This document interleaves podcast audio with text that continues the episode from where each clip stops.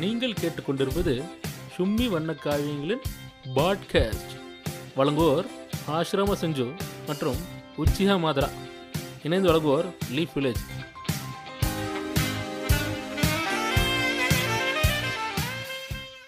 இந்த நிகழ்ச்சி யார் மனதையும் புண்படுத்துவதற்காக எடுக்கப்பட்டது இல்லை. எல்லாருக்கும் வணக்கம். இன்னைக்கு வந்து நம்ம கூட உச்சியா மாதிரா நம்ம கூட இந்த எபிசோடில் வர முடியல. ஆனால் அவங்க கிளான்லேருந்து இன்னொருத்தர் வந்துக்கிறாங்க உச்சியா ஹித்தாச்சி வந்திருக்காரு. இந்த எபிசோடு பண்ணி ஆகணும் இல்லைன்னா சுக்கியோமில் போட்டுருவேன் மிரட்டினாரு. அதனாலே மெயினாக வந்திருக்கோம். ஆக்சுவலாக இது என்னென்னா இது இது நம்மளோட இரெகுலரான ஸ்கெடியூலில் ரிலீஸ் பண்ணுறது நம்மளோட இன்னொரு எபிசோடு இது. இது வந்து ஒரு பிகில் அதோட டீட்டெயில்டு ஒரு அலசல். இத்தாச்சி இத்தாச்சி சொல்லுங்க இத்தாச்சி ஆமா இன்னைக்கு ஏன் நான் இந்த எபிசோடு உங்களை ரிக்வெஸ்ட் பண்ணி கேட்டேன்னா கிளான்ல எல்லாம் காண்டில் இருக்கிறானுங்க. ம். பிகில பார்த்துட்டு. உங்களால தான் நிறைய பேர் காண்டில் இருக்கிறாங்க நீங்கள் உங்கள் கிளானுக்கே காண்டு ஏற்றுற அளவுக்கு பிகில் போயிடுச்சு. ஆக்சுவலாக எனக்கும் ஒரு சின்ன எங்கள் கிளானுக்கு ஒரு சின்ன பாதிப்பு இருந்துச்சு. என்னன்னா நான் போட்ட ரிவ்யூ வந்து சிக்ஸ் ஹவர்ஸில் கிட்டத்தட்ட தௌசண்ட் லைக்ஸுக்கு ரியாக்ஷன்ஸ்க்கு மேலே போய் டுவெல் தௌசண்ட் தேர்ட்டீன் தௌசண்ட்க்கு மேலே ரீச் போச்சு. யூஸ்வலாக அப்படி ஒரு ரிவ்யூ வந்து நார்மலாக ஒரு ஒன் டேக்கு மேலே இந்த மாதிரி ஆகும். ஆனால் சிக்ஸ் ஹவர்ஸில் நடந்தது இது வந்து ரெக்கார்ட் டைம் நடந்துச்சு. அதை நான் முழுசாக சந்தோஷப்படுறதுக்குள்ள உள்ள வந்து சக்திகள் அக்காட்சிக்கெல்லாம் ஆமா ஆமா ஆமா. உள்ள வந்து எல்லாத்தையும் தூக்கிட்டாங்க. சரி நம்ம ஏன் இதை பத்தி நம்ம அமைதியா இருக்கணும்? ஏன் இதை பத்தி டீட்டெயிலாக அலசல அலசிடுவோமே?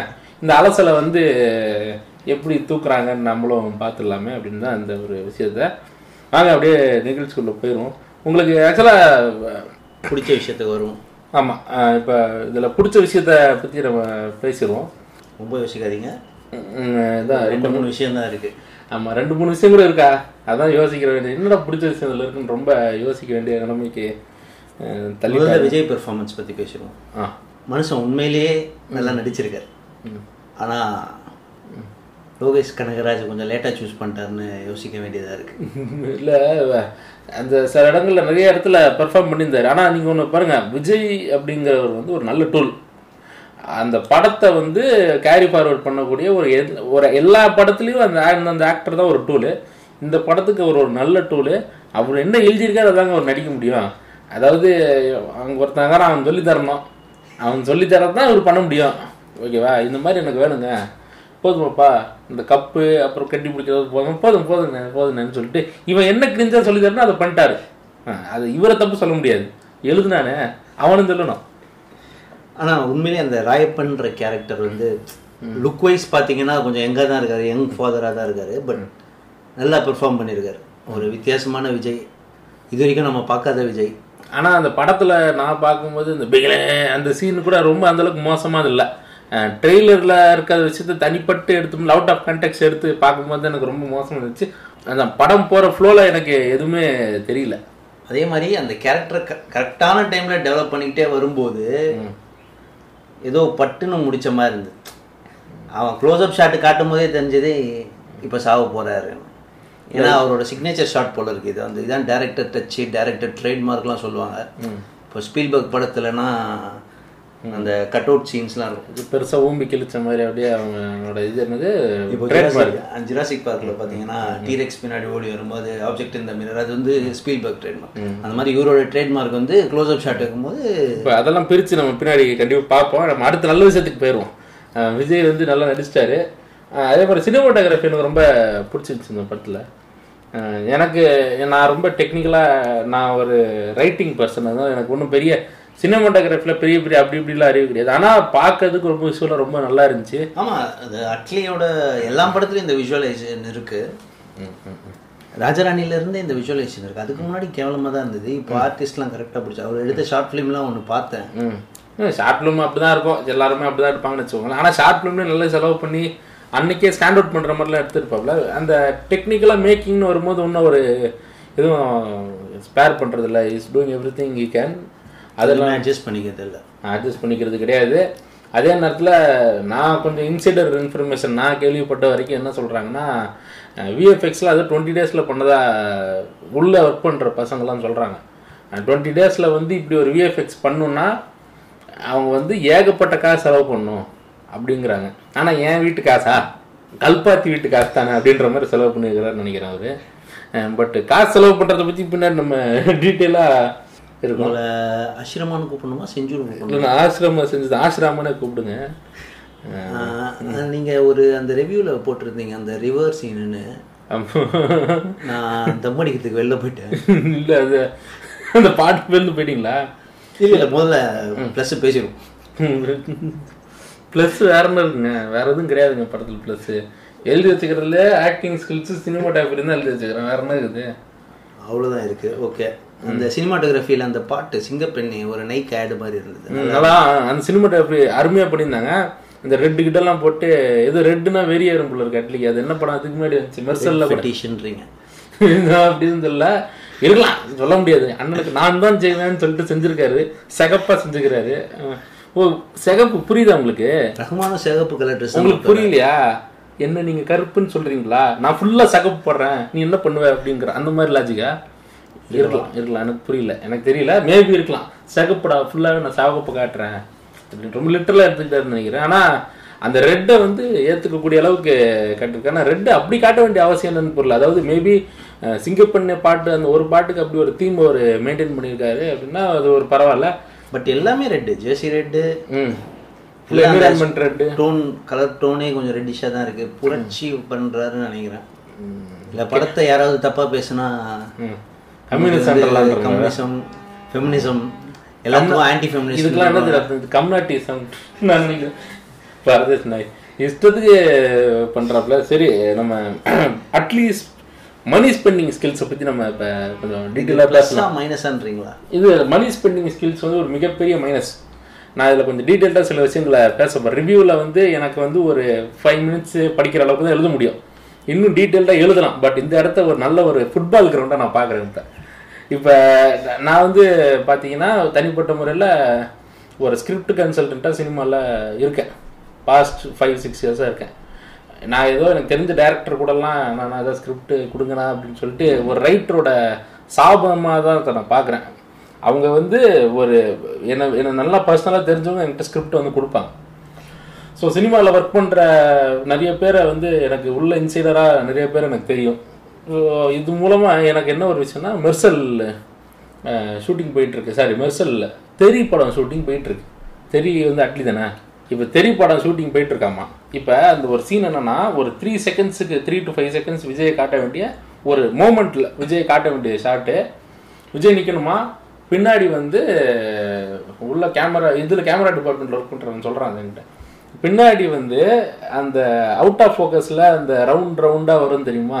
லைட்ஸ் எல்லாம் கலர் லைட்டு இதை வந்து எடுக்கணுமா? இதான் ஷாட்டு அந்த இந்த பாட்டுக்கா? அந்த பாட்டுக்கோ ஏதோ ஒரு நடுவில் வந்த சீனுக்கோ ஏதாவதுக்கு யூஸ் ஆகும். அந்த ஒரு ஃபுட்டேஜ் யூஸ் ஆகும். ஸோ என்ன பண்ணுறாங்களாம் ஒரகடம் பக்கத்தில் ஷூட்டிங் வைக்கிறாங்களாம். பல வருஷத்துக்கு முன்னாடி இதை. ஒரகடம் கிட்ட ஷூட்டிங் வைக்கும்போது என்ன பண்ணுறாங்களாம் விஜய் வந்து நிற்க நின்றுட்டு இந்த சீனை ஆக்சுவலாக எப்படி எடுக்கலாம்னா எனக்கு தெரிஞ்ச சினிமாட்டோகிராஃபிக்கு நான் சொல்கிறேன் நான் பசங்கள்லாம் எல்லாரும் கூடயும் ஒர்க் பண்ணியிருக்கேன்ல படத்தில் ஏடியெல்லாம் ஒர்க் பண்ணியிருக்கும் போது விஜய் நிற்க வச்சுட்டு பின்னாடி அந்த சீரியல் செட்டு வாடகைக்கு எடுப்பாங்க. ஆயிரரூவா லைட்டு லைட் இது இது வாடகைக்கு எடுத்து கொடுப்பாங்க. யூனியன்லேருந்து வாடகை எடுத்து கொடுப்பாங்க. ஸோ அந்த சீரியல் செட்டை வந்து பின்னாடி ஏதாவது போர்டில் கீட்டில் கட்டிட்டு அதை சின்ன இவர் என்ன பண்ணுவார்னா சினிமாட்டோகிராஃபர் அதை அவுட் ஆஃப் ஃபோக்கஸில் வச்சுட்டு விஜய் ஃபோக்கஸில் வச்சு அது அழகாக அந்த எஃபெக்ட் அச்சீவ் பண்ணிடலாம். இதுக்கு எவ்வளோ செலவாகும்? ஆயிரம் ரூபா. ஆயிரம் ரூபாவா இப்போ அட்லி என்ன பண்றாரு? பின்னாடி மூணு பில்டிங் இருக்கான் உரகடம் இந்த பெரிய பெரிய பில்டிங் கட்டிக்கிட்டு இருக்காங்க அந்த ஏரியாவில் அந்த எல்லா பில்டிங் ஃபுல்லாக கிட்டத்தட்ட பதினோரு லட்சம் ரூபாய்க்கு ஹாலஜன் லைட்டிங் பண்ணுங்கன்றாராம். உள்ள போய் ஹாலஜன் லைட்டிங் கட்டுறாங்களாம். ஹாலஜன் லைட்டிங் பண்றது வந்து ஒவ்வொரு லைட்டுக்கும் வாடகை. உள்ள வந்து கிட்டத்தட்ட இருபது இருபத்தஞ்சு குரூ மெம்பர் வேலை செய்றாங்களாம். எல்லாருக்கும் தனித்தனியா பேட்டா டே நைட் ஷெடியூல் போட்டு வேலை செய்றாங்களாம். அப்படின்னா டபுள் பேட்டா இதெல்லாம் போட்டு கிட்டத்தட்ட பதினேழு பதினெட்டு லட்ச ரூபா செலவுல சம்பளம் ப்ளஸ் லைட் வாடகை எல்லாத்தையும் சேர்த்து கட்டுறாங்களாம். கட்டி முடிச்சுட்டு ரெண்டு நாள் கட்டியிருக்காங்க. ஸோ அப்படின்னா டபுள் இதுவே என்ன ஆயிடுச்சுன்னா செவன்டீன் ப்ளஸ் செவன்டீன் என்னாச்சு? Thirty four thirty four lakhs ஆகுது. விஜய் வச்சு எடுக்கலான்னு போற நேரத்துல பேக்கப் சொல்றாராம் ஆ. அப்போ ஆலஜன் லைட்லாம் கழட்டுறாங்களாம். ஏன்னா இன்னொரு நாள் தான் ஷூட் நாளைக்கு கண்டினியூஸாக ஷூட் கிடையாது வேற ஒரு நாள் ஷூட்டுன்றாங்களாம் மறுபடியும் ஆலஜன் லைட்லாம் போட்டு திரும்ப எடுத்துட்டு அந்த ஷூட் அந்த சீனை எடுத்துட்டாங்களாம்.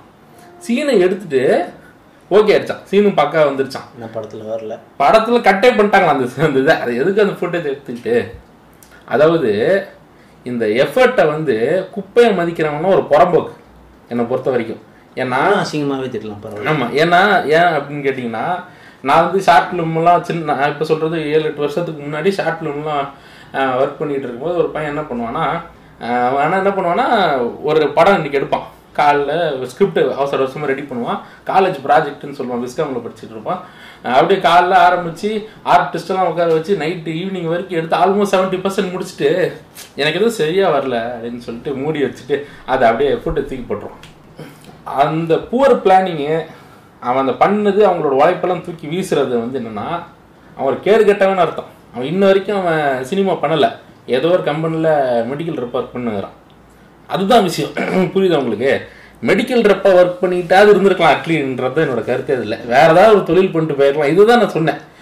புரோக்கர் தொழிலாவது பண்ணிட்டு போயிருக்கலாம் அட்லி அப்படின்னு சொன்னேன். நேற்று ரிவ்யூவில் எல்லோரும் கோவப்பட்டாங்க. புரோக்கர்னா திருமண புரோக்கர் அப்புறமா இந்த இந்த புரோக்கர்லாம் இருக்குங்க இல்லையா? அதாவது இந்த வீடு புரோக்கர் இந்த வீடு புரோக்கர் கூட இந்த ஹார்பர்லலாம் பெரிய பெரிய லோடு கிட்டலாம் வரும். அதை வந்து வெளியில் இருக்க இண்டஸ்ட்ரியல் டிஸ்ட்ரிக்ட்லாம் அப்படியே கை மாற்றி விட்டு ஒரு நல்ல டீசெண்டான புரோக்கர்லாம் இருக்கு. கடைகள்லாம் இன்ஸ்டால்மெண்ட்டுக்கு பொருள் வாங்கி கொடுக்குற சின்ன சின்ன புரோக்கர்லாம் இருக்காங்க. அதை வந்து நீங்க தப்பா புரிஞ்சுக்கிட்டீங்கன்னா உங்க கை உங்க மனசுக்குள்ள தான் அந்த ரெட் இருக்குன்னு அர்த்தம். அட்லி மனசுலையும் இருக்கு. அதனால தான் பாட்டெல்லாம் ரெட் வருது. இப்போ ஏன் அதை நான் சொல்றேன்? அவரோட ஸ்பெண்டிங் ஸ்கில்ஸ் அது எங்க இருந்து வந்ததுன்னு யோசிக்கிறீங்க நீங்க? இது அதான் நம்ம அவரோட தலைவர் ரோட்டுக்கு பெயிண்ட் அடிக்கிற சங்கர்கிட்ட இருந்து வந்துச்சு. வேற எதுவும் இல்ல. அதுதான். என்ன நீங்க ரோட்டுக்கு பெயிண்ட் அடிக்கிற அண்ணா இருங்க நான் ஆலஜன் லைட் போடுறேண்ணா இந்த பில்டிங்க்கு ஆலஜன் லைட் மேட்ரு உண்மை இல்லைன்னு நீங்க சொல்லுங்களேன்.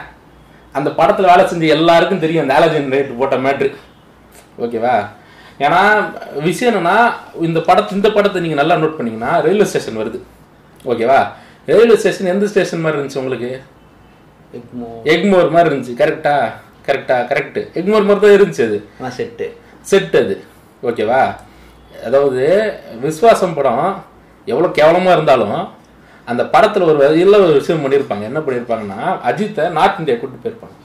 பொதுவாக செட்டு இவங்க வந்து கேட்கறதோட ரீசன் என்னன்னா ப்ரொடியூசர் கிட்ட விஜய் வந்து நிறைய பேருக்கு தெரியுங்க க்ரௌட் கண்ட்ரோல் கஸ்டமர் போகிற அப்புறம் ஷூட் முடிக்க முடியாதுங்க. ப்ளீஸ் அண்டர்ஸ்டாண்ட் அப்படிம்பாங்க. அவங்களும் சரிங்க ஏதோ போட்டுக்குங்க கொஞ்சம் செலவாயிடும். பரவாயில்ல படம் எப்படியும் படத்தில் நாளைக்கு ரிட்டர்ன்ஸில் எடுத்துக்கலாம். அதுக்கு நல்ல கதையாக இருந்தால் எடுக்கலாம். நல்ல படமாக இருந்தால் எடுக்கலாம். ஆனால் நான் என்ன சொல்கிறேன் நார்த் இந்தியாவுக்கு விஸ்வாசம் படத்துக்கு அஜித் கூட்டு போய் வில்லேஜ் சீன்லாம் எடுத்துக்கிறாங்க. ஆர்டிஸ்ட் செலவோடு முடிஞ்சு போயிடும் லொக்கேஷன் போட செலவு பண்ணுறது கிடையாதுல்ல? இந்த படத்தில் குப்பன்னு ஒன்று காட்டினாங்க. செட்டு அந்த ஆறு உள்ள அந்த சின்ன சின்ன சாங் லொக்கேஷன்லாம் செட்டு இன்னொரு செட்டு வந்துச்சு பார்த்தீங்களா ஃபைட் லொக்கேஷனுக்கு நேப்பியார் பாலமே செட்டு நிஜமாவா? ஆமா. பின்னாடி அந்த ஆர்ச்சில் இருந்து. அந்த ஆர்ட்ஸ் அதெல்லாம் இதெல்லாம் சினிமா பொறுத்த வரைக்கும் எல்லாமே சூப்பரா பண்ணலாம். அதுக்கான பக்காவான ஆட்கள்லாம் இருக்காங்க. சரி ஒன்றும் இல்லை. இப்போ வந்து தெரி வேணாம். அஹ் தெரி ஆமா தெரிக்க திரும்ப போகலாம் தெரிக்க திரும்ப போகலாம் தெரியல நேப்பேர் பிரிட்ஜ் அதுலயே ஒரு செட்டு தான். இன்ஃபேக்ட் மேக்கிங் வீடியோஸ்ல பார்த்தா கிரீன் மேட்லாம் போட்டிருந்தாங்க. ஏன்னா நேப்பியார் பாலத்துல நான் ஷார்ட் ஃபிலிம் படிக்கும்போது நான் வந்து ஷூட் பண்ண பர்மிஷன் வாங்கியிருக்கேன். ஷார்ட் ஃபிலிம் வந்து ஹெச்ஓடி பெர்மிஷன்லாம் வந்து விஸ்காம் டிபார்ட்மெண்ட் இந்த காலேஜ்லேருந்து வாங்கிட்டு வந்தோம்னா மூவாயிரம் ரூபா வாங்கிட்டு அந்த இடத்த வந்து நமக்கு நமக்கு கொடுத்துருவாங்க. அந்த மூவாயிரம் வாங்கி ஆனால் ரூல்ஸ் என்னன்னு பார்த்தீங்கன்னா இதுவே சினிமா யூனிட் வழியாக போனால் கொஞ்சம் பத்தாயிரம் பாஞ்சாயிரம் கேட்பாங்க பட் ஸ்டில் அவங்களோட ஒரே ரூல் என்னென்னா பப்ளிக் டிஸ்டர்ப் பண்ணக்கூடாது. டிராஃபிக்கை பிளாக் பண்ணக்கூடாது. நீங்கள் அதை தவிர்த்து நீங்கள் என்ன எடுக்கிறீங்களோ எடுத்துக்கலாம். இப்போ பப்ளிக் டிஸ்டர்ப் பண்ணக்கூடாதுன்னா விஜய் மாதிரி ஒரு ஆள் நின்னாருன்னா கண்டிப்பாக பப்ளிக் வந்து நிற்பாங்க டிராஃபிக் என்ன ஆகும்? ஆமாம் டிஸ்டர்ப் ஆகும். ஸோ ஆப்வியஸாக அந்த இடத்துல எடுக்கிறதுக்கான பாசிபிலிட்டி கிடையாது. ஆனால் இதுக்காக நேப்பியர் படத்தை நான் வந்து நான் இப்போ செட்டு போட்டேன் அப்படிங்கிறது வந்து நியாயம் கிடையாது. இது வந்து அயோக்கியத்தனம். ஏன்னா அந்த சண்டை பிரிட்ஜில் நடக்கணும்னா எந்த பிரிட்ஜிலும் நடக்கலாமே. விசுவாசப்படாமல் நார்த் இந்தியாவுக்கு போயிட்டு ஏதாவது ஒரு பிரிட்ஜில் எடுத்துகிட்டு போக வேண்டியதானே செட்டு போட்டால் விசுவாசம் அதாவது செட்டு போடுறது சாதாரண விஷயம் கிடையாது. முப்பது லட்சம் நாற்பது லட்சம் வரைக்கும் சாதாரணமாக செலவாகும். இப்போது உங்கள் குரூ மொத்தமாக அந்த ஃபைட்டில் இருக்க அந்த பத்து பேர் விஜய் எல்லாரையும் கேட்டு ஃப்ளைட் டிக்கெட்டில் ஃபர்ஸ்ட் கிளாஸில் கூப்பிட்டு போயிட்டு திரும்பி கொண்டு வந்தால் கூட அவ்வளோ செலவாகாது. அதில் நாளில் ஒரு பங்கு தான் ஆகும். தங்க வச்சு ஃபைட்லாம் முடிச்சுட்டு அழகாக வந்துடலாம் ஆனால் இந்த அந்த குரூவு கேஸ்ட்டு ஆனால் இதெல்லாம் வந்து யோசிக்க மாட்டாங்கிறப்ப ஏன் தெரிய படத்தை எடுத்துங்க அந்த படத்தில் என்ன பண்றாங்க? பாரிஸ் கார்னர்ல இந்த என்எஸ்சி போஸ் ரோட்ல ஃபைட் நடக்கிற மாதிரி பண்றாங்க கரெக்டா பாரிஸ் செட்டு ஆமா அது செட்டு கிரீன் மேட்டு எல்லாத்தையும் மிக்ஸ் பண்ணி பண்றாங்க. நான் என்ன கேக்குறேன்? பாரிஸ் கார்னர்ல அந்த சண்டை நடக்கல நடக்காதா? இப்போ நீங்க வரலாறு நிகழ்வு எடுக்கிறீங்க. வரலாறு நிகழ்வு நீங்க எப்படி எடுப்பீங்க? எங்க நடந்ததோ எங்க நடந்தா நீங்க அப்ப நீங்க பாரிஸ் கார்னர் ரீக்ரியேட் பண்றது தேவைன்னா அது ஒரு நியாயமான விஷயம். ஓகேவா? இந்த சம்பவம் பாரிஸ் கார்னர்ல நடந்துச்சுங்க. அதனால பாரிஸ் கார்னர் மாதிரி நாங்கள் ஒரு செட்டு போட்டோம் போது அது ஒரு பியூட்டிஃபுல்லான விஷயம். இவன் வந்து ரோட்டில் பிச்சை எடுக்கிறாங்க. அந்த பொண்ணை வந்து இப்படி பண்ணிட்டாங்க. இவர் ஒரு நியாயத்தை கேட்டு அந்த இடத்துல போய் இப்போ நான் நாலு பேர் இருக்கும் ஜாக் ரிச்சரை காப்பி அடிச்சு எடுக்க போகிற அந்த ஃபைட்டுக்கு இந்த கதை முடிச்சவன் என்ன பண்ணுறான் புறம்போக்கு அப்படியே பாரிஸ் கார்னர் செட்டு போடுறான். இல்லை நான் இவனுக்கு என்ன லூசு குதியாவன் நான் கேட்குறேன் அறிவு புண்டை எதுவுமே சரி, இதுலயே முடிஞ்சிட கூடாது ஃபுட்பால்னு ஒரு மேட்டர் இருக்கு இதை படம் ஆமா ஆமா ஆமா ஃபுட்பால் பார்சிலோனா மேட்ச் ஏங்க அது பார்சிலோனா நான் ஒன்று கேட்க நினைச்சேன். அந்த பார்சிலோனா தான் அவர் என்ன சொன்னாப்புல? இந்த ஆடியோ லான்ச்ல ஒன்று சொன்னாரு. என்ன சொன்னாப்புல? நான் பார்சிலோனா பார்சிலோனா மேட்ச்னு ஒன்று சொன்னார். ஸ்பெயின் மேட்ச் ஆ பார்சிலோனா மேட்ச் மாதிரி நான் வந்து இங்க. ரீக்ரியேட் பண்றேன் அப்படின்றாரு. எனக்கு ஃபுட்பால் தெரியாதுங்க. நான் வந்து ஐஎஸ்எல் மேட்ச் போயிட்டு என் ஃப்ரெண்டு கூப்பிட்டாங்கன்னு போயிட்டு எல்லாரும் கத்துனா நானும் கத்துனேன் எல்லாரும் கை தட்டினேன் நானும் கை தட்டினவங்க. ஸ்நாக்ஸ் தாங்க சாப்பிட்டுட்டு இருந்தாங்க உட்காந்து ஆனா எனக்கு விஷயம் தெரியாது. நீங்க பார்சிலோனா ஃபேனு நீ குறிப்பா இந்த விஷயத்த நான் வந்து பண்ணலாம் அப்படின்னு பிளான் பண்ணது அதனாலதான். பார்சிலோனா மேட்ச் மாதிரி இருந்துச்சாங்க. அது சொல்லுங்க எனக்கு தெரியலங்க. அந்த நாய் இப்பயே செருப்பால் அடிப்போங்க. அதை எப்படி நான் சொல்றது? நான் வெளியே வரும்போது இன்னொரு பார்சிலோனா ஃபேனை கூப்பிட்டு அவன் இத்தனைக்கும் விஜய் ஃபேனு அவனை கூப்பிட்டு ம். ஒத்தங்க கத்தி. என்னடா பண்ணி வச்சிருக்கான்? அப்படின்னு கேட்டு நிறைய ஆச்சு. ம். எவனுமே ஒரு அசிஸ்டன்ட் டைரக்டர்ஸா இருக்காருங்க எவனுமே ஒரு ரிசர்ச் பண்ண மாட்டானுங்களா? ஃபுட்பாலை பத்தி எனக்கு அதுதான் வருத்தம். ஃபுட்பால்ல எவ்வளோ விஷயம் இருக்கு. ஓகேவா? இப்போ ப்ளூ சட்டை மாறன் சொல்றாரு. அந்த ஆளு கிளீனா சொல்றாரு. என்ன ஒரு ஒருத்தர் பொண்ணை கூப்பிட்டு வந்துட்டு கோல் அடிக்க விடுறாங்க கோல் அடிச்சு உடனே பெர்ஃபார்ம் பண்ணிடுறாங்க. என்ன இது? ஒரு கோல் கீப்பரா இருக்கலாம். ம். எத்தனையோ பொசிஷன் இருக்கு. வந்து ஆ நீ அம்மா ஆசிட் அட்டாக்கர் வா ஒரு கோல் வச்சுட்டு போ. டோக்கன் வாங்கிக்கோ. ஆ, ஆமா நீ அம்மா ஓ பிரெக்னெண்டா இருக்கல ஆ நீ ஒரு கோல் சப்ஸ்டியூட்ல இருக்க சார் ஆ பரவாயில்ல பரவாயில்ல வா. பெனால்டி ஷூட் அடிக்கலாம் வா. இல்லைங்க நான் வந்து சக்தி இந்தியா இது மாதிரி படம்லாம் பார்க்குறேன். அந்த படத்துலலாம் பார்த்தீங்கன்னா எனக்கு இப்போ ஞாபகம் இருக்குது இத்தனைக்கும் அந்த படத்தை நான் ஒரு தடவை தான் பார்த்தேன். ஸ்கூல் படிக்கும்போது எங்களோட கிளாஸில் இருக்க அந்த கிளாஸ் ஃபாதர் அவர் வந்து ஒரு சர்ச் ஃபாதர் அவர் எங்கள் எல்லாரையும் கூட்டிட்டு அந்த படத்தை நீங்களாம் பார்க்கணும்னு சொல்லிட்டு ஒரிஜினல் டிவிடி எடுத்து ப்ரொஜெக்டரில் போட்டு காட்டார் அந்த படத்தை. ஏன் அவ்வளோ ஆர்வமாக அவர் எடுத்து காட்டுறாரு அந்த படத்துலனா அந்த படத்தில் ஒன்றுமே இல்லை. அந்த ரெண்டு பேர் பாஸ் பண்ற அந்த ஒரு விஷயத்த வந்து இந்த பொண்ணு இவளுக்கு பாஸ் பண்ண மாட்டா. அப்ப ஹாக்கியில பாசிங்கிறது ஒரு விஷயம்.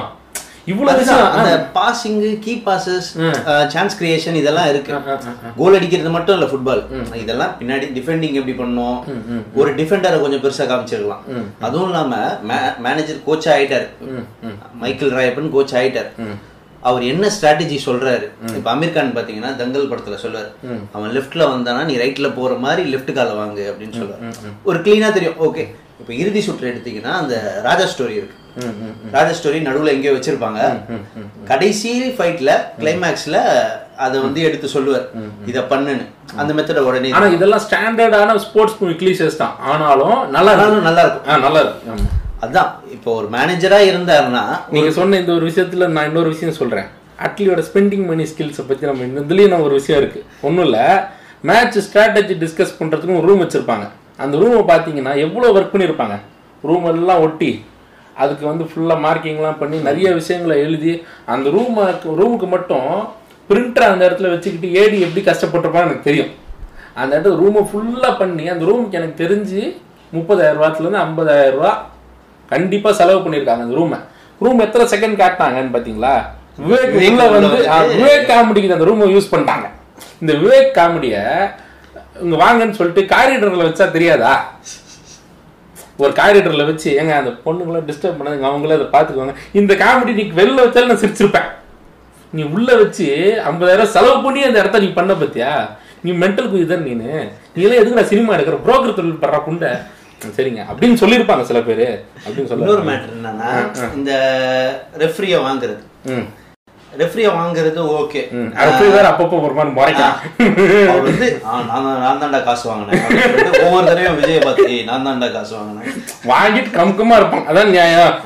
நான் தான் அப்படின்றான். படம் இன்னொரு அல்டிமேட் என்னன்னா அந்த எல்லோ கார்டு காட்டுறது. அது பயங்கரமான ஃபவுல் பாக்குறவங்க எல்லாருக்கும் தெரியுது ரெஃப்ரியா இருந்தா என்ன பண்ணுவோம் ஒரு டைவ் அடிக்கிறது எல்லோ கார்டு காட்டுறது கூட ஓகே தான். பட் சம்மந்தமே இல்லாம அந்த பொண்ணு வெளியில துடிச்சிட்டு போய் அந்த எல்லோ கார்டு காமிச்சிட்டு மறுபடியும் விஜய் ஒரு லுக் நான் தான்டா வாங்கினேன். அதுவும் இல்லாம அதுக்கு ஒரு விஜய் ஒரு ஸ்ட்ராட்டஜி போறாரு பாருங்க. அது அல்டிமேட் பால் இல்லாம. நீ போய் ரெஃப்ரி அடிக்கிறனா எந்த மேட்ச்ல இருந்தாலும் அந்த பிளேயர் பேன் பண்றாங்க. அப்படியா? எந்த டிவிஷனா இருந்தாலும். பால் உன் கையில இல்ல. நீ பாட்டுன்னு ஓடி போயிட்டு ஒரு ரெஃப்ரிய டேக்கிள் பண்றனா ம். சத்தியமா பேன் கண்டிப்பா ban red card red card red card plus எத்தனை மாசம் பேன் பண்ணுவாங்க தெரியாது. துறை ரீதியான நடவடிக்கை எடுப்பாங்க. ஃபீஃபா ஃபீஃபால இருந்தும் சரி இந்த உள்ளூர் இதுல எல்லாத்துலயும் இந்த இது இருக்கு. ரெஃப்ரி வந்து ஜாக்கி சராப் இவங்களுக்கு எதிராக தான் இது பெரிய ஆக்ஷன் எடுத்துருக்கலாமே. ஆ அது ஒண்ணு எடுத்துருக்கலாம். ஆனா மேபி இந்த பிளேயரை வந்து சாக்ரிஃபிஷியல் பீஸா யூஸ் பண்ணலாம்னு முடிவு பண்றப்பாங்க உங்களுக்கு தெரியல. ஒரு டீப் ஸ்ட்ராட்டஜி இருக்குது இல்ல அதுதான். அதே மாதிரி இன்னும் ஃபுட்பால் எவ்வளவு இருக்கு? பெனால்டி கிக் இருக்கு. அந்த இந்த படத்துல எனக்கு இருபது உனக்கு பதினெட்டுல சொல்லுவாரு. ஸ்ரேயா கேட்கும் உங்களுக்கு ஃபுட்பாலை பத்தி எழுதுரு அந்த corner kick penalty shoot out அப்படின்னு சொல்லிட்டு விவேக் ஒரு காமெடி பண்ணாரு அதுல இருந்து இதை இதை போட்டிருந்தா கூட ஒரு ஃப்ரீ கிக் இருக்கு. ஃப்ரீ கிக்கும் வந்து முக்கியமான நேரத்துல அடிக்கிறது. நடுவுல நிக்க வச்சுட்டு அதை அடிக்கிறது. அதையும் காட்டல. எடுத்து அடிச்சா நாங்க என்னது பைசைக்கிள் கிக் தான் அடிப்போம். அடிச்சா பைசைக்கிள் கேக்குனா அந்த சுத்தி இருந்தால. சுத்தி அடிக்கிறது. எல்லாரும் எல்லாருக்கும் சுத்தி அடிக்கிறாங்க. அது வந்து ரொனால்டோவே இது வரைக்கும் ரெண்டு தடவை தான் கோல் வச்சிருக்காரு அந்த மாதிரி பத்து பதினஞ்சு தடவை தான் ட்ரை பண்ணியிருக்காரு அவருடைய கெரியர்ல பதினஞ்சு தடவை தான் ட்ரை பண்ணியிருக்காரு ரெண்டு தடவை தான் கோல் உள்ள போயிருக்கு. Okay okay. அதே மாதிரி மெஸ்ஸி வந்து இது வரைக்கும் ஒரு தடவை கூட அந்த கோல் அடிச்சது இல்ல. ஒரே ஒரு தடவை ட்ரை பண்ணாரு. அதுவும் அசிஸ்டா அசிஸ்டா கன்வெர்ட் ஆயிடுச்சு. ஒரு நிறைய தடவை ட்ரை பண்ணி ஃபெயில் ஆயிருக்கு. இவங்க பத்து நிமிஷத்துக்கு ஒரு தடவை அடிக்கிறாங்க. அடிச்சா வாலி நெஞ்சில வாங்கிட்டு வாலியா தட்டி விடுறது. இல்லைன்னா பைசைக்கிள் கிக் இல்லைன்னா ஸ்கார்பியன் கிக் இது தவிர அந்த அசிஸ்டன்ட் டைரக்டர்ஸ் என்ன பண்ணாங்கன்னா FIFA 14 விளையாடிட்டு இருந்திருக்காங்க போல இருக்கு. அதுல செலிப்ரேஷன் ஒரு செலிப்ரேஷன் அந்த செலிப்ரேஷனை பண்ணிட்டு அப்புறம் அந்த ஆஃப் டைம்ல இவர் சேர் அப் பண்ற சீன்லாம் வேற லெவல் அதெல்லாம். இது வரைக்கும் தமிழ் சினிமால தமிழ் சினிமான்னு இல்லை இன்டர்நேஷனல் ஸ்போர்ட்ஸ் மூவில உண்டம்மான்னு சொல்லி ஒரு பொண்ணு கோல் அடிக்க வைக்கிறாருன்னா கிளாப் மொரினியோ இவங்கெல்லாம் கத்துக்கணும். ஏன்னா அவங்களாம் குண்டா இருப்பாங்களா? இல்ல அவங்களாம் மேனேஜர்ஸ் ஓகே ஓகே ஓகே. இப்போ அவங்கலாம் குண்டா இருக்கிற பிளேயர்ஸை வந்து இது பண்ணியிருக்காங்க. நிறைய பேர் வித்துருக்காங்க. இப்போ கூட இந்த பார்சலோனால வந்து வால்வார்டேன்னு ஒருத்தர் இருக்காரு. அவரால் சூரஜை ஒன்றும் பண்ண முடியல. சூரஜ் கோலே அடிக்க மாட்டான். அவன் குண்டா தான் இருப்பான். பர்கர் நிறைய சாப்பிடுவான். வால்வார்டே கூட இந்த குண்டமான்ற ஸ்ட்ராட்டஜி யூஸ் பண்ணலாமோன்னு தோணுது. குண்டப்பான்னு வச்சுக்கலாம். லவுடே கப்பல் நினைக்கலாம் ஏன்னா ரொம்ப டேரக்டர்லாம் நீ இருக்க? லவுடே.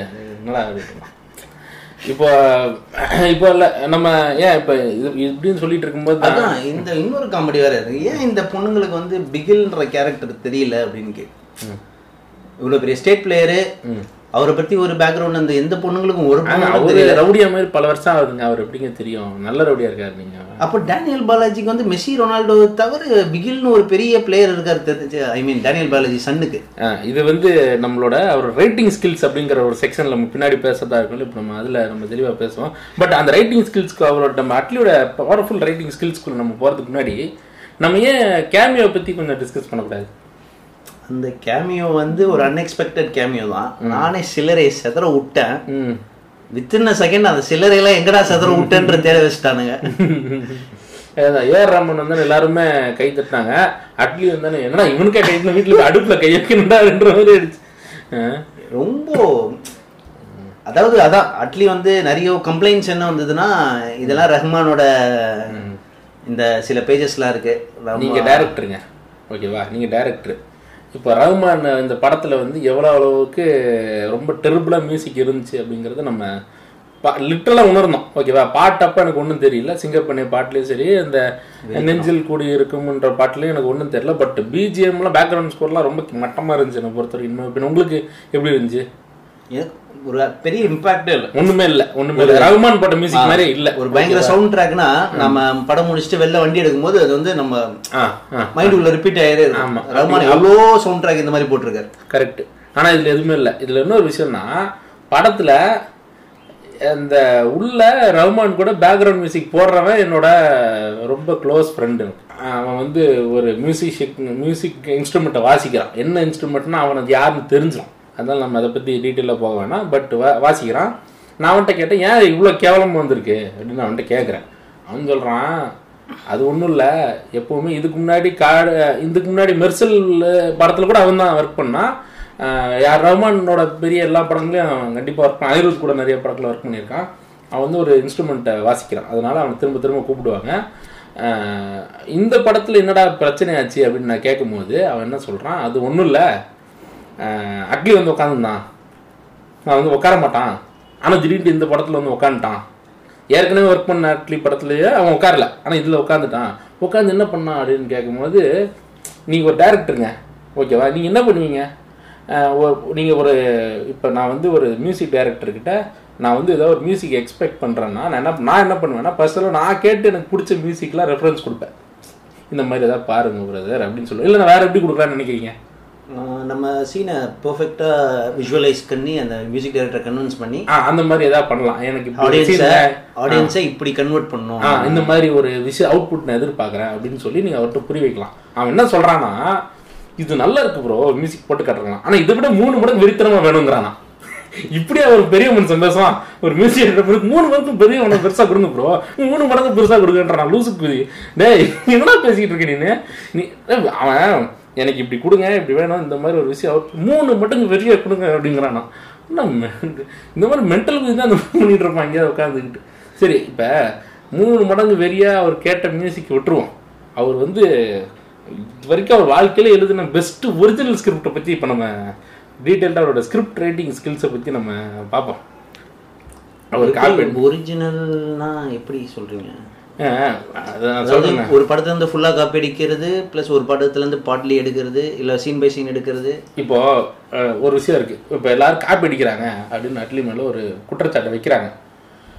நான் என்ன சொல்றேன்னா இன்ஃபேக்ட் நான் இது ஒரு பாசிட்டிவான ஒரு விஷயத்த சொல்றேன் இந்த இடத்துல. ஏன்னா ரொம்ப அதிகமா நம்ம ஒரு எல்லாம் நெகட்டிவாக பேசுற மாதிரி இருக்கு. இப்போ நெகட்டிவ் வந்து ஜோக்கரே வந்து கிங் ஆஃப் காமெடியோட இன்ஸ்பிரேஷன் தான். இன்னும் கிங்ஸ் ஆஃப் காமெடி இன்ஸ்பிரேஷனா எது? நம்ம ஏங்க நீங்க வேற? Rupert Pupkin Robert De Niro நடிச்ச படம். ஓ ஓகே ஓகே அந்த விஜய் டிவியில் வர ஆமா அது அப்படின்னு நினைச்சு பயந்துட்டேன். நீங்க? இல்ல இல்ல ஓ அப்படியா நல்ல காலம். சரி சரி ஓகே அது ஃபுல்லா ஜோக்கரோட இன்ஸ்பிரேஷன் வந்து அவர் பயங்கரமான ஸ்காசசி ஃபேனு ஓகே பட் உங்களுக்கு ஒரு விஷயம் தெரியுமான்னு தெரியல. டாட் பிலிப்ஸ் வந்து ஆக்சுவலா இந்த மாதிரி நிறைய பண்ணுவார். டாட் பிலிப்ஸ் வந்து ஸ்கூல் ஃபார் ஸ்கவுண்ட்ரல்ஸ்னு ஒரு படம் எடுக்கிறாரு. சரி இதை வந்து நம்ம அடுத்த எபிசோட்ல வச்சு ஆமா ஓகே ஸ்கூல் ஃபார் ஸ்கவுண்டல்ஸ் தானே சரி ஓகே பட் ஆனா அது வந்து ரொம்ப. அவரு ஆமா ஏன் நான் சொல்றேன்னா அவரு இந்த மாதிரி பண்ண ஒரு படத்தை ப்ராப்பரா இன்னொரு மாதிரி பண்ணுவாரு. ஆனா பட் அட்லி பண்றது அப்படி கிடையாது.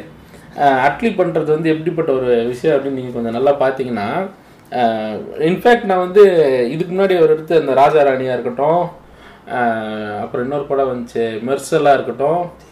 தெரியா இருக்கட்டும். இது எல்லாமே பார்த்தீங்கன்னா ஓகே அந்தந்த படத்துல இருந்து ஏற்கனவே உள்ள கிளாசிக்ஸ்ல இருந்து எடுத்து இன்னைக்கு நல்லா மாடிஃபை பண்ணி விஷயத்தை எல்லாத்தையுமே கரெக்டாக அதுக்கேற்ற மாதிரி மாற்றி ஓரளவுக்கு நமக்கு ஒரு பேக்டான ஒரு ஸ்கிரிப்டாவது இருந்துச்சு. நான் என்ன சொல்கிறேன் மட்டமான படம் தான் உள்ள ஃபுல்லாக கிரிஞ்சி மெட்டீரியல் தான். பட் ஒரு பிஎன்சி ஆடியன்ஸை வந்து பிஎன்சி என்ன உள்ள போய் உட்காந்ததுக்கு அப்படியே டைம் ஃப்ளோ ஆகிறது தெரியுது கரெக்டாக அப்பப்போ ஒரு மாஸ் பிஜிஎம் அது இதுன்னு ஓடிருச்சு. ஆனால் பிகில் அப்படி இல்லை.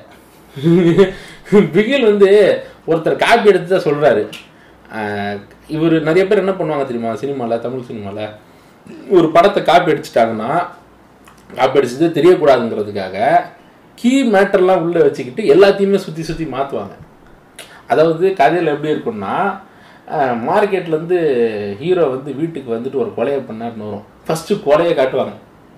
அதுதான் மக்களை வந்து ஏன் இந்த கொலை அப்படின்னு போகும்போது அப்புறமா மார்க்கெட்டுக்கு வந்த சீன் அது இதெல்லாம் அப்படியே பொறுமையா அந்த மாதிரி ஸ்க்ரீன் பிளே கொஞ்சம் நான் லீனியரை மாத்திக்கிறது. இந்த மாதிரி பண்ணிக்கிட்டு நான் வந்து காப்பி அடிக்கல காப்பி அடிக்கலங்க அப்படின்ற மாதிரி சொல்றது ஒரு ஸ்ட்ராட்டஜி ஏன்னா அடுத்த ஸ்கிரிப்ட் எடுத்து திருடும் போது அவன் நாளைக்கு நேரா போய் சொன்னா அது எப்படி இல்லைங்க? இது இப்படி நம்ம புண்டைய புண்டாங்கிறோம்ல அந்த மாதிரி தான் பவுண்டட் ஸ்கிரிப்ட் அந்த அந்த மாதிரி தான் அந்த மாதிரி தான் மாதிரி இதை பத்தி முருகதாஸ்க்கு இன்னும் நம்ம பேசணும் தெளிவா இதை பத்தி நிறைய சொல்லணும் இன்னொரு எபிசோட்ல வச்சுக்கலாம். வச்சுக்கலாம். முருகதாஸ் வேற ஒரு எபிசோட்ல நம்ம தெளிவா பேசுவோம். ஆனா இதுல வந்து இப்போ அட்லியோட ரைட்டிங் ஸ்கில்ஸை வந்து இதுல காப்பி அடிக்கிறது சொந்தமா இதுல என்ன எழுதியிருக்காரு? அப்படின்னு பார்த்தா ஒன்றும் புதுசாலாம் இல்லைங்க. இன்னும் அதே கிரிஞ்சு அட்டாக்கர் ஆமா அதே திருட்டுத்தனம். அதுவும் அந்த ஆசிட் அட்டாக் பேர் வந்து அனிதான்னு வச்சிருக்காரு. அதுல ஒரு அது ஒரு என்ன சொல்றது? லேயர்ஸ் ஹிடன் லேயர்ஸ் அதுல நிறைய இருக்கு. அப்படி. சோஷியல் மெசேஜ் இப்போ வந்து ஒரு சோஷியல் மீம் ஒண்ணு ஒண்ணு எங்க ஒண்ணு எனக்கு அறிவு இல்லாம இருக்கணுங்க. ஓகேவா?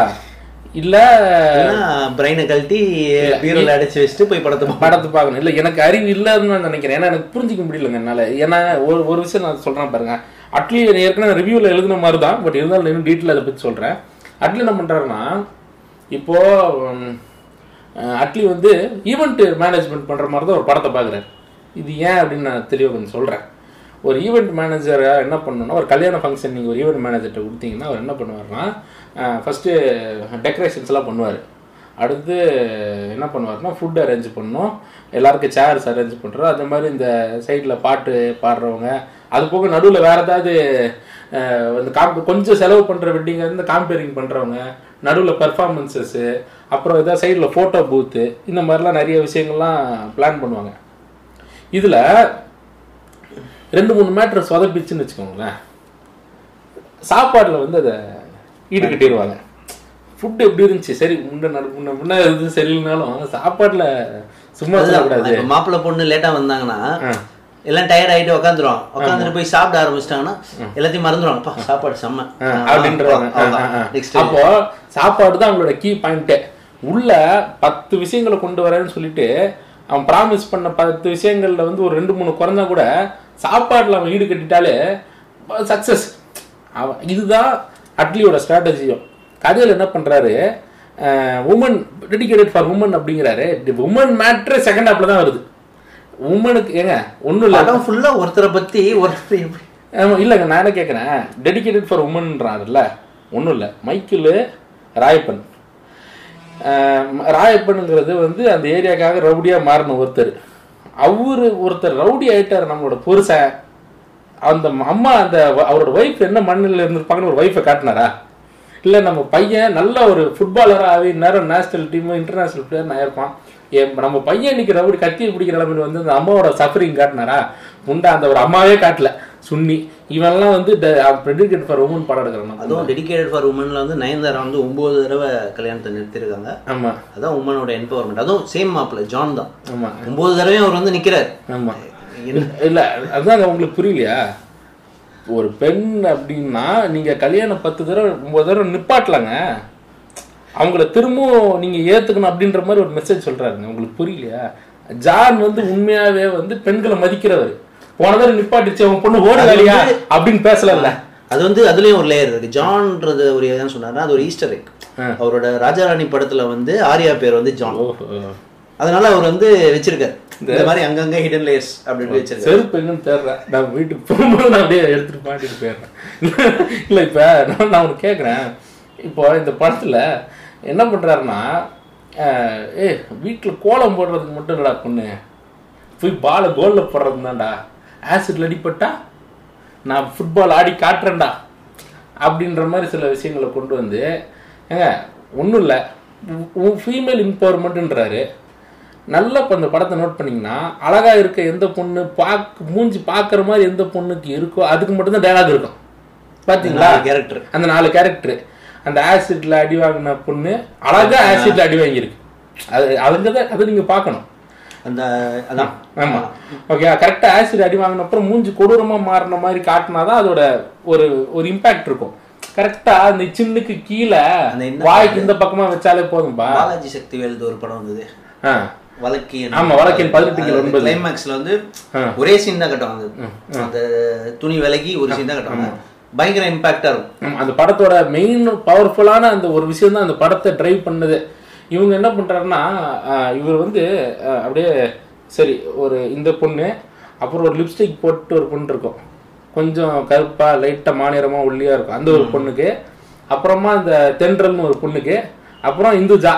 இதுக்கு மட்டும்தான் இவர் வந்து டைலாக் கொடுக்குறாரு. வேற யாருக்கும் டைலாக் கிடையாது. மற்றவங்களுக்குலாம் அல்ற சில்லற டைலாக் ஒன்றும் இல்லைங்க. அந்த ரோபோ சங்கர் பொண்ணுக்கு வந்து ஆமா கொஞ்சம் சக்குதே இந்தியா ஒரு படம் பார்த்தீங்க. அதுல அவ்வளவு பொண்ணு இருக்கும். எந்த பொண்ணுக்காவது கேரக்டர் இல்லைன்னு உங்களால சொல்ல முடியுமா? இல்ல எந்த பொண்ணு மூஞ்சா உங்களுக்கு மறந்து அந்த மூஞ்சே பார்க்கல நீங்க மாதிரி தேட்டர் விட்டு வெளியே வருவீங்களா? அது ஏன்? சக்தே இந்தியா ஏன் போறீங்க? சென்னை இருபத்தி எட்டு எடுத்துக்கோங்க பதினோரு பேர். பதினோரு பேர்ல எவனாவது ஒருத்தர் ரெண்டு பேர் தான் கம்மியா கேட்டிருக்க மாட்டான். அவனுக்கு இம்பாக்டான சீன்ஸ் எல்லாம் உள்ள இருக்கும். இதுல ரெண்டு மூணு பொண்ணு ஏன் இருக்குன்னு எனக்கு தெரியலங்க. இப்படிலாம் எழுதுவானா? இதெல்லாம் போர் ரைட்டிங்டா டேய். உனக்கு எழுத தெரியலனா எவனா எழுத தெரிஞ்சவனை கூப்பிடுறா? அதை விட்டுட்டு எதுக்கு இஷ்டத்துக்கு எழுதுற இதுக்கு பேர் என்ன தெரியுமா? லூசன்ஸ் இதுக்கு பேர் என்னதுன்னா புவர் ரைட்டிங்கு ஓகேவா இதெல்லாம் ஏன்டா நீ எல்லாம் இதெல்லாம் கேட்டுட்டு இருந்தா தூக்கு மாட்டி செத்துடுற அப்படின்ற உன்னதான் அட்லி சொல்றேன். நான் வெளியில நான் சுத்தி வளைச்சு பேசுறேன். அட்லி ஒரு கேட குதிங்க. அவங்ககிட்ட ஏன் நான் எங்க ஏஜிஎஸ் கேட்டுட்டு இருக்கீங்களா? உங்களுக்கு நான் சொல்றேன். பணம் இருக்கா? ஒன்னு மூடிட்டுறா. டெபாசிட்ல போட்டு வைடா பணத்தை. அதை விட்டுட்டு இவங்ககிட்ட போய் என்ன நீ காசு செலவு பண்ற பத்தி நீ கேன தானே நீனு. இதுக்கு முன்னாடி ஏஜிஎஸ் என்டர்டைன்மெண்ட் வழக்கம்னு சொல்லிட்டு மிஸ்கின்லாம் வச்சு படம் எடுத்தீங்க. அவர்லாம் கூப்பிட்டு அடுத்த அடுத்த கொடுக்க வேண்டியது தானே உங்களுக்கு தான் மண்டல மசாலா இருக்கா? இவங்ககிட்ட போயிட்டு பணத்தை செலவு பண்ணி சரி நான் ஒண்ணு கேட்குறேன் மனசாட்சி அர்ச்சனா கல்பாத்தி அல்பா கல்பாத்திய சுரேஷ் ரமேஷ் இந்த மூணு பேர் எல்லாத்தையும் நான் கேட்குறேன் ஒருவேளை கேட்டுட்டு இருந்தா இல்ல அவன் சம்மந்தப்பட்டவன் கேட்டாலும் இதை வந்து நீங்கள் அவங்ககிட்ட போட்டு காட்டுங்க.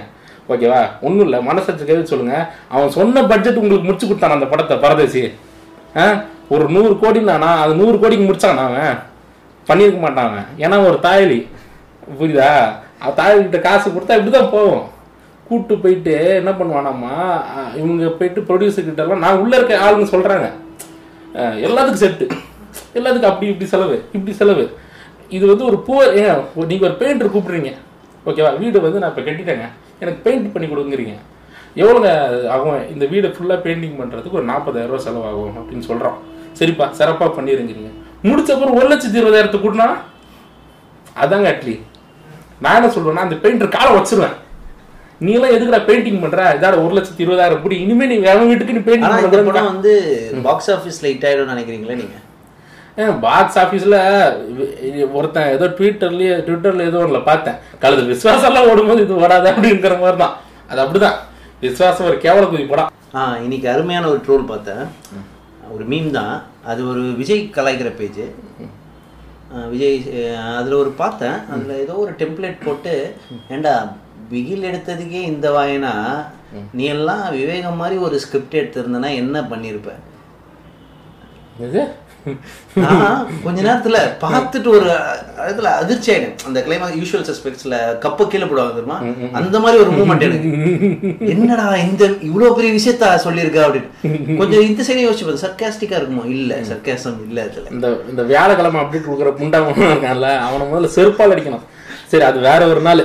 இன்னைக்கு இவன் தான் டாபிக் ஆஃப் டிஸ்கஷனு அதை பத்தி பேசிட்டேன்னு வைங்களேன் நான் இன்னொரு ஒரு மணி நேரம் அப்புறம் ரொம்ப போயிடும் கொடுக்குறாரு ரமேஷ் பாலாவா ராடு இருக்கிற அப்டேட் கொடுக்குறவன் நம்ம இவங்க சிறுத்தை சிவாங்க.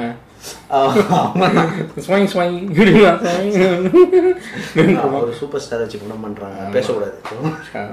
என்ன யாரை வச்சு எடுத்தாலும் அவன் திருட்டு அவன். ஆனா பாத்தீங்களா என்னதான் சிறுத்தை சிவா இருந்தாலும் சிறுத்தை சிவா கிட்ட ஒரு நல்ல விஷயம் என்ன தெரியுமா? சொன்ன பட்ஜெட்டுக்கு படத்தை முடிச்சு கொடுக்குறதுங்க.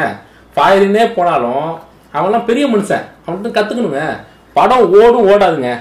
கிரிஞ்சு எலமெண்ட் இருக்கலாம் இருக்கக்கூடாது இருக்கக்கூடாதுன்னு இருக்கலாங்க. அவன் என்ன பண்றான்? ஃபாரின்ல போய் படம் எடுக்கிறான். ஏன் விவேக மாதிரி படத்தை ஃபாரின்ல எடுக்கிறான்? நீங்க சும்மா யோசிச்சு பாருங்களேன். ஏன் இங்க எடுக்க முடியாது அந்த படத்தை? விவேகம்க்கு அந்த மாதிரி ஒரு கதைக்களம் தான் தேவை. அந்த மாதிரி கதை கலவன் மட்டும் இல்ல. ஒரே விஷயம் நார்த் இந்தியாவுக்கு போய் வில்லேஜ் சீன் ஷூட் பண்ண லாஜிக் தான். ரோட்ல எல்லாம் அஜித் கூட்டு போயிட்டு இருக்க முடியாது. அங்க ரோட்ல கூட்டு போனாலும் யாரும் கண்டுக்க மாட்டாங்க. எதுவும் தெரியாது அஜித்தை. அதனால ஈஸியா ஷூட்டிங் முடிச்சுட்டு போயிடலாம். இ- இவ்வளவுதாங்க. இதுதாங்க ஒரு டைரக்டர் அறிவு. இது ஆத்துக்கும் நேப்பேர் பாலத்துக்கும் செட்டு போடுற புண்டைகள்லாம் எப்படி தெரியும் அதெல்லாம்? இப்போ சரி இப்போ அட்லியோட ரைட்டிங் ஸ்கில்ஸ் ஒரு பக்கம்னா இந்த ஃபேன் பிஹேவியர் நம்ம என்னத்தை ஏங்க, ஆறு மணி நேரத்துல எனக்கு தெரியல அந்த ஃபேன் பிஹேவியரை பத்தி எனக்கு தெரியல. அது வந்து நான் நேர்கொண்ட பார்வையா? அந்த படத்திலே பார்த்துட்டேன். எனக்கு ரொம்ப பெண்களுக்கான படம் எல்லாரும் சொல்லி டேய் அது ஆம்பளையே பார்க்க வேண்டிய படம்டா அப்படின்னா இந்த படத்துக்கு எதாவது சொல்றாங்க இது. கண்டிப்பா பெண்கள் கண்டிப்பா வந்து பார்க்க வேண்டிய படம். அப்படிலாம் ஒண்ணும் இல்லைங்க. நல்ல படம்லாம் இருக்கு. நீங்க அது வீட்லயே பார்த்து பார்க்கலாம். இன்னொரு சம்பவம் வந்து என்னன்னா படத்தோட ஃபுல்லா வந்து பாண்டிய சொல்ற டைலாக் தான் இந்த- இந்த மாதிரிலாம் பண்ணா இப்படி பண்ணாம ஏன் பண்ணுவாங்க? அப்படின்னு தான் பேசினுக்கிறானுங்க ஃபேன்ஸ் கடைசியில என்ன தலை இப்படி சப்போர்ட் பண்ணிட்டாரு அந்த பொண்ணுங்களுக்கு? அப்படின்னு சொல்றாங்க. இவனுங்க பிஹேவியரே வந்து இல்ல தலை ஃபேன்ஸுக்கு தான் அந்த ப- படமே. தலை வந்து அவங்க ஃபேன்ஸுக்கு தான் அதை எடுக்கிறாரு. நீங்க லூஸா இருக்கீங்க. புரிஞ்சுக்கோங்க. அவரு எப்பவோ தயவு செய்து என்கிட்ட வராதீங்க. வராதீங்கடா என்கிட்ட. இந்த இந்த கொசுவை கொசு நம்ம விட்டு தள்ளி இருக்கணும்னு சொல்லிட்டு இந்த ஓடமோஸ் தடவரான் தான் நம்ம தலை கொசு தான் அவங்க ஃபேன்ஸ் அவருக்கு டப்பிங் தியேட்டர் வந்து வீட்லயே கட்டுறாரு. அதுவும் அவ்வளவுதான். உள்ளே எவனே பக்கத்துல வராது. இப்ப அடுத்து என்ன வீடை சுத்தி எலக்ட்ரிக் இவர் வந்து இவர் வந்து அட்லி கிட்ட போடுவாரு. இப்போ வந்து இவர் அட்லி கிட்ட போறதுக்கான வாய்ப்புகள் நிறையவே இருக்கு. ஏன்னா இவருக்கு அது தேவைப்படுது. இல்ல நம்ம சென்னையை பேஸ் பண்ணி ஒரு படம் எடுக்கலாம். ஆனா நீ எப்படியும் நல்லா செட்டு போடுற. செட்டு போட்டு நிக்காட்ஸ் வேணாம் வேற யாராவது. இல்ல ஃபேன்ஸ் பிஹேவியர்னு எனக்கு என்ன தோணுச்சுன்னா விஜய் ஃபேன்ஸை பொறுத்த வரைக்கும் வெரி நிறைய பேர் நிறைய நல்ல சாந்தனு மாதிரி நல்ல ஃபேன்ஸ்லாம் இருக்காங்க. சிபிராஜ். சிபிராஜ் மாதிரி எல்லாம் இருக்காங்க. இன்னும் ஒரு- குரூப் அப்படின்னா உறிஞ்சு எடுக்கணும் அப்படிங்கிற மாதிரி கொஞ்சம் ஃபேன்ஸ் இருக்கு. இப்போ உறிஞ்சு எடுக்கணும் ஃபேன்ஸ் என்ன பண்றாங்கன்னா என் ரிவ்யூ ரிப்போ ரிவ்யூ ரிப்போர்ட் அடிக்கிறாங்க அவனுக்கு எப்படா இருக்கு? எனக்கு இங்கிலீஷ் தெரியல என்ன பண்ணி சொல்றான் ரொம்ப நெகட்டிவா இருக்கு மச்சான். அப்படின்னு அப்ப ரிப்போர்ட் ஏட் ஸ்பீச் எப்படி எனக்கு- என்ன ஆச்சரியம்னா என் ரிப்போர்ட்டை ஏட் ஸ்பீச் அண்ட் புல்லிங் கேட்டகரியில கரெக்டா அடிச்சாங்களேங்கிறது தான் ஆச்சரியமே. அது அந்த அளவுக்கு அவங்களுக்கு ஒரு புரிதல் இருக்கா? அப்படிங்கிறது அவனுக்கு வந்து என்ன ஏதுலாம் தெரியாது. இந்த படம் ஹண்ட்ரட் க்ரோஸ் அதுதானே? அந்த ஊம்பு தான் அந்த ஊம்புக்கு அவன் போயிடணும் அவனுக்கு வந்து இப்போ வந்து புதுசா இந்த ஐஎம்டிபி ட்ரெண்ட் வேற ஆயிட்டு இருக்கு. அது என்ன எப்படி வந்ததுன்னு தெரியல இவனுக்குள்ள. ஓப்பான் நோச்சி காப்பான்னு ஒரு படம் வந்தது. தெரியுமா ரசி அது அந்த படத்துல ஒரு கமெண்ட்ஸ் பாக்குறாங்க. அது ஃபீட்ல வர ஒரு அப்டேட் ஒருத்தன் சொல்றான் டேய் ஐஎம்டிபில நைன் பாயிண்ட் சிக்ஸ்ரா என்ன வேணா அது. ஓட்டிங் ஒரு எத்தனை பேர் ஓட் பண்ணிருக்காங்க பார்த்தா ஒரு முந்நூறு பேர். எல்லாம் ஸ்கூல் நம்ம ஸ்கூல் பசங்க தான் ஓட் பண்ணாங்க. உறிஞ்சிருக்கணும் ஃபைன்ஸ் இல்ல அது அதெல்லாம் வந்து அக்கில் நக்கீஸ் ஓகே அது ஒண்ணு அது இல்ல அது ஒண்ணும் இல்ல. அது என்ன காரணம்னா அவங்க ஐஎம்டி பக்கம் போனது காரணம்னா டாப் worst ஆக்ஷன் மூவிஸ் அப்படின்னு சொல்லிட்டு அதுல சூறா வந்துருச்சு. அதுல டூ பாயிண்ட் ஃபைவ் ஏன்னா அப்போல்லாம் உங்களுக்கு ஐஎம்டிபியே தெரியாது. அந்த காலத்திலே ரேட்டிங்கை கொடுத்து அடிக்கு ஒன் பாயிண்ட் ஃபைவ்க்கோ டூ பாயிண்ட் ஃபைவ்க்கோ டென்னுக்கு தள்ளிட்டான். உடனே அந்த வெறி என்ன வந்துச்சோ தெரில அஹ், கொஞ்சம் செக் பண்ணுங்க. இது பிகிலுக்கு எவ்வளோ ஐஎம்டிபி இருக்குன்னு? அப்படியே இருங்க. ஆக்சுவலாக எயிட் பாயிண்ட் டூ இருக்கு. எத்தனை நாலாயிரத்தி ஐம்பத்தொம்பது பேர் ரேட்டிங் கொடுத்துக்கிறாங்க. ஆனா ஒரே ஒரு சந்தோஷம் என்னன்னா தல தளபதி படம் மட்டும் டாப் டூ ஃபிஃப்டியில் எப்பவுமே வராது. அது வராது வரக்கூடாது. சரி வந்து கேதர் பண்ணி பாட்ஸ் எல்லாம் வச்சு பண்ணாலும் ஆப்போனண்ட் வந்து மறுபடியும் பாட்ஸை வச்சுட்டு ஒண்ணுன்னு போடுவானுங்க. இப்படி இருந்தாலும் அஞ்சு நாலுல தான் வந்து நிக்கும். அது வரைக்கும் சந்தோஷம். இல்ல அது இன்னொரு விஷயம் என்னன்னா இப்போ நான் என்ன ஃபீல் பண்றேன்னா அட்லி வந்து என்ன பண்ணணும்னா ஒண்ணு நல்ல ஒரு ரைட்டரை கூப்பிடணும். மூணு மடங்கு மாஸ் பிஜிஎம் எதிர்பார்க்கக்கூடாது பத்து மடங்கு மாஸ் ரைட்டிங் எதிர்பார்க்கக்கூடாது. நியாயமா எழுதணும். ரெண்டாவது அவரோட அவரே ஸ்டேட்டஸ் எழுதுறது தானே ரிட்டர்ன்லாம் அ- அப்படிதான் சொல்றாங்க. அப்படிதான் எழுதுறாங்க. ஏன்னா அது அவர் தான் இவ்வளோ கிணக்குளித்தனமா எழுத முடியும். வேற யாரும் எழுத முடியாது. இன்னொரு விஷயம் என்னன்னா அவர் படத்தை எப்படி எழுதுறாருன்னா அவர் வந்து எமோஷனல் மேட்டர் பின்னாடி ஒளிஞ்சிக்கிறாரு. அதாவது இன்னைக்கு நார்மலா ஒருத்தன் இந்த விஷயம் தெரியாம படம் பார்க்கறவன்லாம் என்ன சொல்றான்னா இந்த ஆசிட் அடிக்கிற சீனை ரொம்ப எனக்கு டச்சிங்கா இருந்துச்சு. நானும் படம் பார்க்கும்போது ஒரு ஒருத்த மட்டும் தனியா கை தட்டிட்டு இருக்கான். அந்த ஆசிட் அட்டாக்கரோட கோலுக்கு வந்து ஒருத்த மட்டும் தனியா கை தட்டிட்டு இல்ல அது நிறைய பேரை வந்து கை தட்டுறாங்களோ இல்லையோ அவங்க மனசளவுல நிறைய பேரை பாதிக்குது ஒரு விஷயம் இருக்கு. ரெண்டாவது பட்சம் அந்த அந்த பொண்ணை வந்து கோலம் போடுற பொண்ணை கூப்பிட்டு வந்து அந்த இடத்துல இது பண்ற மாதிரி சில சீன்லாம் பார்த்தீங்கன்னா கிளாசிக் திருட்டு பய மூவ்மெண்ட் அதில் மூவ் இதெல்லாம். ஒரு செஸ்ஸில் இதெல்லாம் தான் இந்த திருட்டு பய மூடாது மேலேன்ற மாதிரி என்ன பண்ணுறான் இப்போ இதெல்லாம் வச்சுட்டோன்னு முன்னாடி வச்சப்புறம் நீங்கள் அந்த படத்தை நல்லா இல்லைன்னீங்கன்னா நீங்கள் வந்து ஆனந்திக்க வேற தேவீங்களே ஆமா. ஏ நீங்க ஆனாதிக்கிறது அதுதான் உங்களுக்கு பிடிக்கல. எங்க அண்ணனை நான் தான் செய்வேன். இல்ல இப்போ வர எல்லா படத்துக்கும் அந்த இந்த டிஃபரன்ஸ் இருக்கு. ஆமா. இப்போ விஸ்வாசம் எப்ப- அப்பா அப்பா மட்டும் தான் தெரியும். உங்களுக்கு என்னடா தெரியும்? உங்களாம் குழந்தை அதே மாதிரி என்ன இன்னொரு படத்துக்கு ஒரு முட்டு கொடுத்தாருங்களே சர்க்காரா? சர்க்கார் என்ன சொன்னாங்க? சர்க்காருக்கும் இதே மாதிரி ஒரு முட்டு கொடுத்தானுங்க. என்னடா டேய் தேசப்பற்று பற்று இருக்கிறவங்களாம் இந்த படம் பிடிக்கும். விவேகம்க்கு கூட ஏதோ ஒன்று சொன்னானுங்க. இந்த மாதிரி ஸ்பை த்ரில்லர்னாங்களா ஆ இன்டர்நேஷனல் ஸ்பை த்ரில்லர் சொல்லுவாங்க சொல்லியிருக்காங்க இல்ல இன்னொன்று வேற சொன்னானுங்க. மிஷன் இம்பாசிபிள் ஃபாலோ அவுட்டுக்கும் இதுக்கும் என்ன கதையில டிஃபரன்ஸ் ஏன் அது? பால் விட்டு ஒரு கேவல குதி படங்க அது. எனக்கு ரெண்டு மேல ரொம்ப பெரிய நான் ஃபோர்த் பார்ட்டோட கோஸ்ட் ப்ரோட்டோகாலோட விட்டுட்டாங்க ஏங்க, அது எனக்கு ஒரு மாதிரி டிராகியா தான் போயிட்டு இருக்கு. விஜய் வந்து இனிமே அட்லி கூட படம் பண்ணக்கூடாது. அஜித் எப்படி தப்பிச்சாரோ ம். ஹெச் வினோத் கிட்ட அதே மாதிரி அப்டேட்காரர்கிட்ட வேலைக்கிழமை அப்டேட் காரர்கிட்ட இருந்து எப்படி ஹெச் வினோத் கிட்ட போனாரோ விஜய் வந்து லோகேஷ் கனகராஜோட இன்னொரு மூணு படம் அப்படியே போயிடணும். இல்ல நானே சொல்றேன் முருகதாஸ்கிட்டயும் வரக்கூடாது. ஒருத்தர்கிட்டயே ஒரு டைரக்டர் கிட்டயே லாக் ஆயிடுறது வந்து என்னைக்குமே நல்ல ஹெல்த்தி பிஹேவியர் எனக்கு பொறுத்தவரை கிடையாது. இப்ப. லோகேஷ் பண்ண பிஹேவியர் கிட்ட இப்ப இருக்காரா? அப்ப அடுத்து என்ன பண்ணணும்னா அப்படியே அழகா ஒரு யாரு? நலன் குமாரசாமி கிட்ட போயிடணும். அடுத்து கார்த்திக் சுப்பராஜ் கிட்ட போயிடணும். இப்படி மூவ் பண்ணிக்கிட்டே இருந்தா நமக்கு கொஞ்சம் என்டர்டைன்மெண்ட்டா இருக்கும். இல்ல ஒரு ஒருத்தரோட இது நல்லா ஒர்க் அவுட் ஆகுது இங்க ஒரு காம்பினேஷன். வெற்றிமாறன் தனுஷ் காம்பினேஷன் நல்லா தானே ஒர்க் அவுட் ஆகுது? அவங்களுக்கு அட்லீஸ்ட் ஒரு டைம் மாதிரி எடுத்துக்கிறாங்க பார்த்தீங்களா ஒரு படத்துக்கும் அடுத்த படத்துக்கும். அதுக்குள்ளே நிறைய விஷயங்கள் நடக்குது. அதில் ஒரு பின்னாடி ஒரு லாஜிக் இருக்குது ஆனால் அண்ணனை நான் தான் செய்வேன் அப்படின்னு சொல்லிட்டு அண்ணன் கையடிச்சிடுவாரா எனக்கு தெரியல. அண்ணன்னா நான் நம்ம விஜய் நான் சொல்ல அதை தப்பாக புரிஞ்சுக்கிட்டு விஜய் ஃபேன்ஸ் வந்து நீங்கள் ரிப்போர்ட்டில் அடிக்க முடியாது. என்ன பண்ணுவேன் ஆடியோ வந்து ஸ்பாட்டிஃபைல கேட்குறீங்க கூகுள் பாட்காஸ்ட்ல கேட்குறீங்க எப்படி ரிப்போர்ட் அடிப்பீங்க? உன் உன் போல நீயும் இருக்கிறா புண்டா ஓகேவா? இது இது இது விஜய் ஃபேன்ஸ் ஆமா இது விஜய் ஃபேன்ஸ்க்காக ஸ்பெஷல் மெசேஜ் ஸோ இதுதான் என்னோட இது சரி. நான் வந்து இன்னைக்கு வந்து நம்ம இந்த உங்களுக்காக இந்த எபிசோட்ல வந்து என் கூட கலந்துக்கு ரொம்ப நன்றி. நம்ம இதை முடிச்சுட்டு உங்களுக்காக ஒரு ஸ்பெஷல் டின்னர் ஏற்பாடு பண்ணியிருக்கேன். அனில் சேமியா சாப்பிட்டுட்டு இன்னைக்கு எனக்கு அந்த ரேமன் வேணும் எனக்கு. என்னது? ரேம்? ரேமன் ரேமன் ரேமனா? ஓகே. பிராண்ட் நேம் மறந்துட்டேனே. இச்சிராக்கு ராமன் இச்சிராக்கு ராமனுக்கு முன்னாடி சேமியா சாப்பிட்டாதான் இச்சிராக்கு ராமன். அனில் சேமியா தான். ஓகேங்களா? சரி. ஓகே. நன்றி. நீங்கள் இதுவரை கேட்டு ரசித்தது சும்மி வண்ண காவியங்கள் பாட்காஸ்ட். வழங்கியது உச்சியா மாதரா மற்றும் ஆசிரம செஞ்சு இணைந்து வழங்குவோர் லீ வில்லேஜ்